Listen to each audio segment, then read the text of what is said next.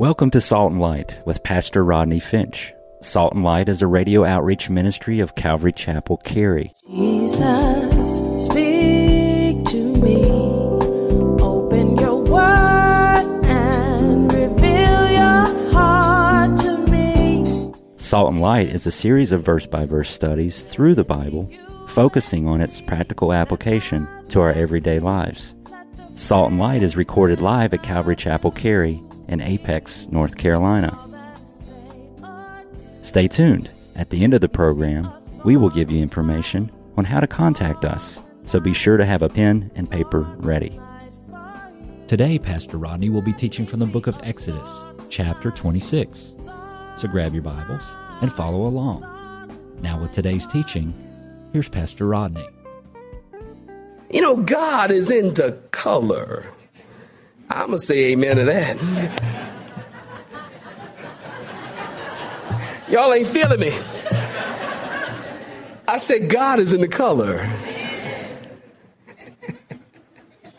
Just a little joke, joke. Calm down. It's okay. It's all right. You know, man is bland.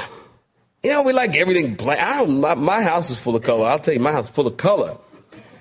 I mean, not just black folks, but I mean, it's just. I mean, on the walls. See, I mean, on the walls. We got color. I love color. Color makes you feel good. Color is like God. You don't think God's in a color? Have you ever taken a look outside? You can't miss it. God loves color. Now, mind you, he's given, given the details on his house because it's in this place, this tabernacle, are you listening? That God is dwelling. And God says, Moses, here's what I want. I want color, various colors. Now, it's very interesting because listen, when you see the number four in the Bible, I don't know, maybe just me, but when I see the number four, I immediately think of the four gospels. And each of the four gospels give a different picture of Jesus. Remember I told you that Matthew wrote to, to the Jews about the king of the Jews. Matthew was a Jew writing to the Jews about the king of the Jews. And what do we have with that kingly color? We have purple. Purple is the color that best fits a king. And then Mark gives us the picture of Jesus as a suffering servant. And scarlet is the color that best fits with suffering. And then Luke gives us the picture of Jesus as the perfect man. And that speaks to righteousness. That speaks of purity, if you will, white. And then John gives us the picture of Jesus as God in his heavenliness who came down to tabernacle among us. And the heavenlies, I just told you, speaks of what color? Blue. So isn't it very possible? Listen, is this not a possibility? This is my submission. It is very possible that God is giving us the gospel story woven together in the colors of the curtains that make up the inner layer of the tent. Just a possibility. Now, let me tell you a little bit about, because the color scarlet is very, very interesting. If you've been around here at Calvary Chapel, you've already heard this next piece. So you can check out, and I'll tell you when to check back in, okay? But if you haven't, and you haven't been here and you don't know, this color scarlet is very interesting because where they got the color, the dye, Scarlet was from the tola worm. T O L A H. The tola worm. This worm is a worm that the Levites, the Levites would crush up. And when they crushed it, this, this scarlet colored dye would secrete from its crushing. And they would take that dye and they would dye the curtains or the veil of the temple or many materials were used with this color. Now, the most interesting thing about this tola worm, are you still listening? If you're listening, say amen. amen. The most interesting thing, interesting, interesting thing about this tola worm is that this worm would give birth to its young by climbing a tree and then it would explode. Yeah, that's what I said. it's true. It really is, I promise. she said, What? Go, go ahead. no, that's, that's right. And, uh, and, and, and listen, when it exploded, it would leave this stain on the tree. And then get this three days later, that stain would dry and it would become white like a like snowflake. And wasn't it Isaiah who told us that though our sins are like scarlet, they shall be whiter than snow? Isn't it very interesting that take this worm, it's in the process of reproduction comes death. So with the death, this reproduction takes place as it's making its way up the tree and giving birth to its young. Even in the worm, don't you remember just a couple of weeks ago, it's communion. I don't even know my dates. I'm just, my schedule's crazy. Communion. Psalm 22. Remember, we talked about Psalm 22 was a prophetic picture of Jesus. And remember in Psalm 22, verse 6, it said, is speaking of Jesus, I am a worm. All men despise me It said right there about verse 6. And think about it. Isn't it true of Jesus? That Jesus was kind of like a worm, if you will, as he fastened or they fastened him to a tree. That would be the cross. And, and his scarlet blood was shed that he might give birth. And three days after his blood was shed, he rose again. And, and now our sins become like white as snow. Isn't that interesting? that Jesus himself would say, I'm a tola. I'm like that worm. And, and, and in his death, because of his death, he gave birth to the family of God, to all believers, to all Christians. You see, don't you understand something here? Here, I, I, point that out to point this out. When you read the Bible, listen, there is nothing in the Bible that is there by accident. Nothing. Nothing's there by accident. If, in fact, the Holy Spirit is the author of this book, then there is nothing in here that is by mistake. Everything in here has meaning. And everything, might I submit, are you listening? Everything has meaning and everything points to Jesus. Now, I've been studying the Bible for a good minute now, and I'm still growing, and I'm still learning, and I'm still seeing stuff I never saw before. And I'm still growing in my understanding that when Jesus said, Lo, I have come in the volume of the book, it is written of me to do thy will, O God. The volume of the book means the whole kit and caboodle. When last time you heard kit and caboodle? Who came up with that anyway? What's a caboodle?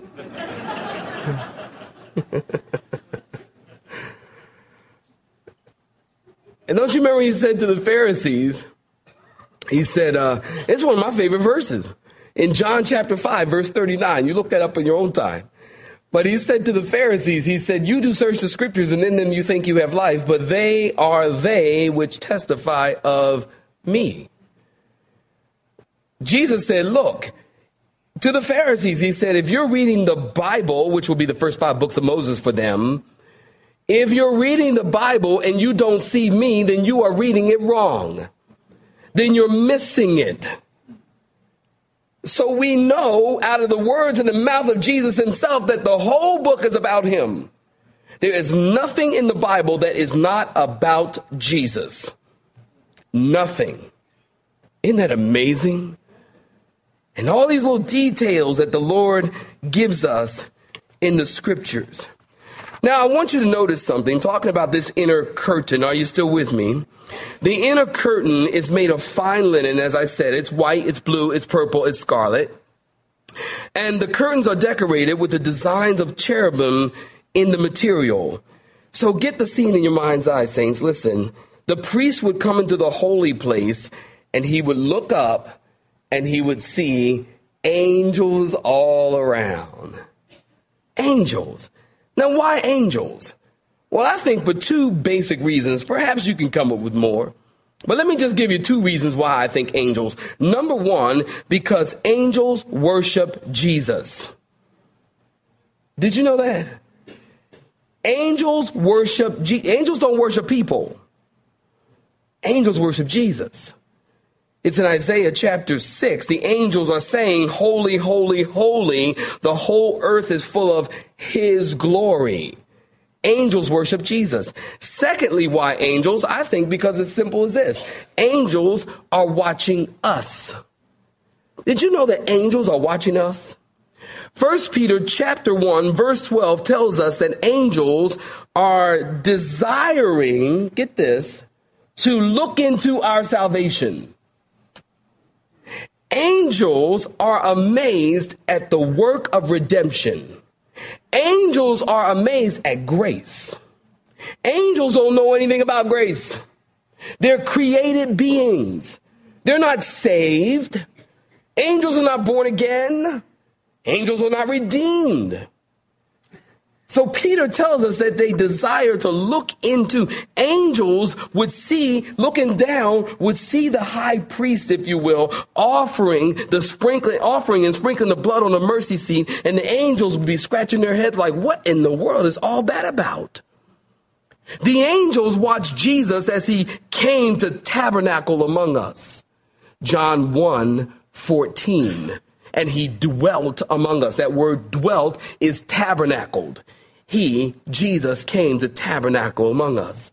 Angels worshiped at his birth. Angels ministered to him in the wilderness. Don't you remember when Jesus was betrayed in the garden and Peter took out his sword and started swinging? And Jesus said, Peter, put your sword away. And don't you know, remember Jesus said, don't you know I could call down a legion of, a legion of angels. And I can hear the angels saying, Jesus, just one word. Jesus, give us just one word. We ready to come down on him, man.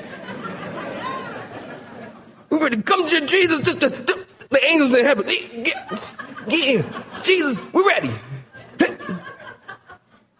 Jesus said he had the power. That's why I tell you that nobody took his life, he gave it. He could have said, Gabriel, yo, man, over here. Shh. Oh, I like that sound effect. Just comes down and goes to work, man. Just start taking names.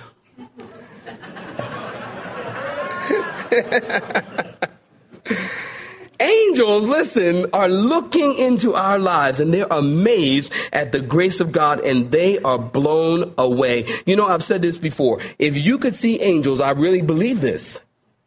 If we could see in the spiritual realm right now, and if we could just kind of peel back, you know, reality, what we see right here, I, I really believe we would see good angels and bad angels duking it out.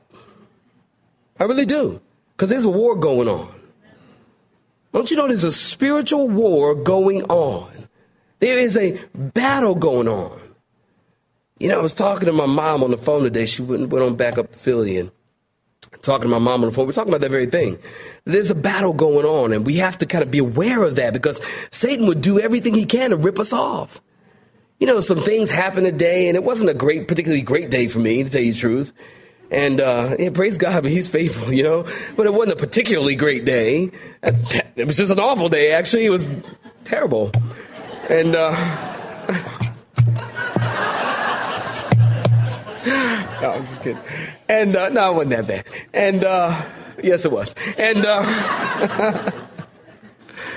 I was talking to my mom, and you know, she called, and she, you know, uh, she was just saying, you know, there's a war going on. Everything, everything was trying to keep me from studying and being in the Word today. Everything, you name it, and uh, just all kinds of challenges and distractions. And uh, I remember I called Elvira was out and I called her. I said, uh, I ain't doing this. No, I'm not going to get ripped off, not this day. And it's important to understand that there's a battle going on and Satan's always trying to rip you off. That's why I encourage you, you know, you come to church, come to church ready to hear from God. And, and come to church saying, you know, I will not be distracted. You know, it's an amazing thing what'll happen if you just put your mind to it. You know, we, we waiting for the Spirit to show up. Well, He's already in you. We talked about that on Sunday. Now you do your part and listen. I'm just trying to put the cookies on the shelf where the kids can get them. That's it. Bring it down. You do what you need to do. And we give ear to hear what the Spirit has to say. And you've got a purpose in your mind and understand that there is a spiritual battle going on. I think we don't really, really walk in that understanding. I know I don't. Something happened, I'm like, ah, I'm gonna get them. Whatever. You know, versus, hey, there's a spiritual battle going on. And, and the angels, you know, of God, we, you know, angels, we pray, The angels encamp around about us, Lord, to keep us. There's a spiritual battle going on in the spirit realm. So notice now these curtains in verse 5. Let me draw your attention to verse 5. We have uh, 20 more verses to go. These curtains, are you looking at verse 5? Say amen if you're looking at it. These curtains were sewn in two sections, and they were joined together by 50 gold hoops or rings to make a complete covering. Now listen, 50 in the Bible, if you're a note taker, you write this down.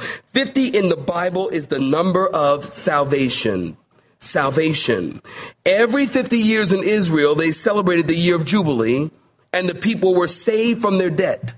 All debt was canceled and all property that was lost was given back every 50 years. Very interesting. The Ark of Noah was made of gopher wood, 50 cubits in width. The ark was a boat of salvation. So 50 is the number of salvation as you track it through scripture. Notice in verse 6, we gotta read verse 6 again. And you shall make 50 clasps of gold, couple the curtains together with clasps, so that it may be one tabernacle. Did you notice the method of joining the curtains together and the many different, quote unquote, if you will, the many different diverse colors. Did you notice that? Notice that? You know what I see? So that they, so that it may be one tabernacle. What I see is God is already teaching us that there's unity in diversity. There's unity in diversity. Take all of these colors and join them together. Romans chapter 12 verse 5 says, And we, being many, are one body in Christ and individuals one of another. We are connected in the spirit. Somebody say amen. Notice in verse 7, I got to move forward. Look at verse 7. And you shall also make curtains. Now notice that was the first layer, the linen curtain. Here we have the second layer of goat's hair. And you shall also make curtains of goat's hair to be a tent over the tabernacle. You shall make 11 curtains, notice that, and the length of each curtain shall be 30 cubits, and the width of each curtain 4 cubits, and the 11 curtains shall all have the same measurement. And you shall couple five curtains by themselves and six curtains by themselves, and you shall double over the sixth curtain at the front of the tent folded over. And you shall make 50 loops on the edge of the curtain that is outermost in one set, and 50 loops on the edge of the curtain of the second set. And you shall make 50 bronze clasps, put the clasp into the loops, and couple the tent together that it may be one. The remnant that remains of the curtains of the tent, the half curtain, that remains shall hang over the back of the tabernacle, and a cubit of one side and a cubit of the other side of what remains of the length of the curtains of the tent shall hang over the sides of the tabernacle on this side and on that side to cover it. And you shall also make a covering of ram skins dyed red. That's actually the third covering, dyed red for the tent, and a covering of badger skins above that. Stop right there, saints. Give me your attention. The second layer of curtains of the tabernacle. Notice over the first covering, you have this, the covering of linen. You have this second layer of goat's hair, which you wouldn't see from the inside. Because if you're inside the tabernacle, you only see the first layer. If you understand that, say amen. You will not see the second layer. The goat's hair is black, it's coarse, it's like a coarse cloth, like burlap. Notice that there are 11 curtains, we just read it, instead of 10 this time. A set of five and a set of six, verse 7. The set of five and six were joined together with loops of, notice not gold class, but what, what class? Bronze. You got that, verse 11. Note the linen covering used gold clasp, and now they're to use bronze clasp. So when you do the math, you want to note the curtain is now 66 feet long and 45 feet wide. Remember, the inner curtain is 60 feet long and 42 feet wide. So we learn, listen, the second layer hangs over about three feet. So this layer completely covered the fine linen on the inside. Now you want to get the measurements of the tabernacle here. The tabernacle itself, listen, was 45 feet long and 15 feet wide. So what we have here is the inner covering is 60 feet by 42 feet and it lays over the whole wooden frame of boards and the clasp are made of gold. And then on top of that is another covering that is made of goat's hair and it's not very nice looking at all. And the clasp are made of bronze or brass. So you can't see the first covering from the outside. Here is the picture of Jesus. Listen, overlaid over his deity, over his beauty, is humanity. As people looked at Jesus, he wasn't beautiful, he wasn't glowing. Handel's Messiah music didn't follow him as he moved. A bright light didn't, like in the movies, a bright light is always on Jesus. That's not true. You wouldn't know Jesus from anybody if Jesus was sitting in, mean, he is here in the spirit, but if he was here in the flesh, you wouldn't be able to pick him out in this audience. As a matter of fact, it was John the Baptist who said, I would not have known him except God said, the one you see the Spirit descending on is the one who will baptize with the Holy Spirit and with fire. John the Baptist wouldn't have known Jesus, but he wasn't able to be picked out in a crowd. That's why when they came in the garden to get him, they had to identify him with a kiss. Because you wouldn't have known him. He came as an ordinary man so that he would be approachable by everyone. And here we see in this goat's hair, nothing beautiful about that. Nothing nice about it, nothing outstanding about it, and we learn we have a picture of Jesus. Not only that, but listen, the goat was the animal used in the sin offering. Remember, I told you that when we studied the mercy seat, on the Day of Atonement, the high priest went beyond the veil to sprinkle the blood. Remember, I told you that. And he would use two goats. Remember, one was for the sacrifice, and one he would lay his hands on and pronounce the sins of the people and then it would be led out into the wilderness. And as that goat who the high priest came from out of the holy of holies and and he would lay his hand on the on the goat's head and pronounce the sin of the people, he would send that goat running off in the wilderness. And as the goat was running off in the wilderness carrying the sins of the people, the people would go boo, boo, boo. I would have loved to be there for that one. Boo, boo. It's this crescendo of boo. And then the priest would then come and stand before the people and he would wave his hands like this. And he would say to the people, bear and be gone, bear and be gone. And the people would understand that as their sins were forgiven and that their sins were gone. And they would say, yay, yay, yay. And I would have loved to be there for that as well. So Jesus, listen, here's the point. Jesus is that goat. You have been listening to Salt and Light, a radio outreach ministry of Pastor Rodney Finch and Calvary Chapel Cary, located in Apex, North Carolina. Join Pastor Rodney Monday through Friday at this same time. For information regarding service times, you can contact us at 1 800 293 0923. That's 1 800 293 0923. You may listen to today's broadcast in its entirety by visiting the media library on our website at cccary.org.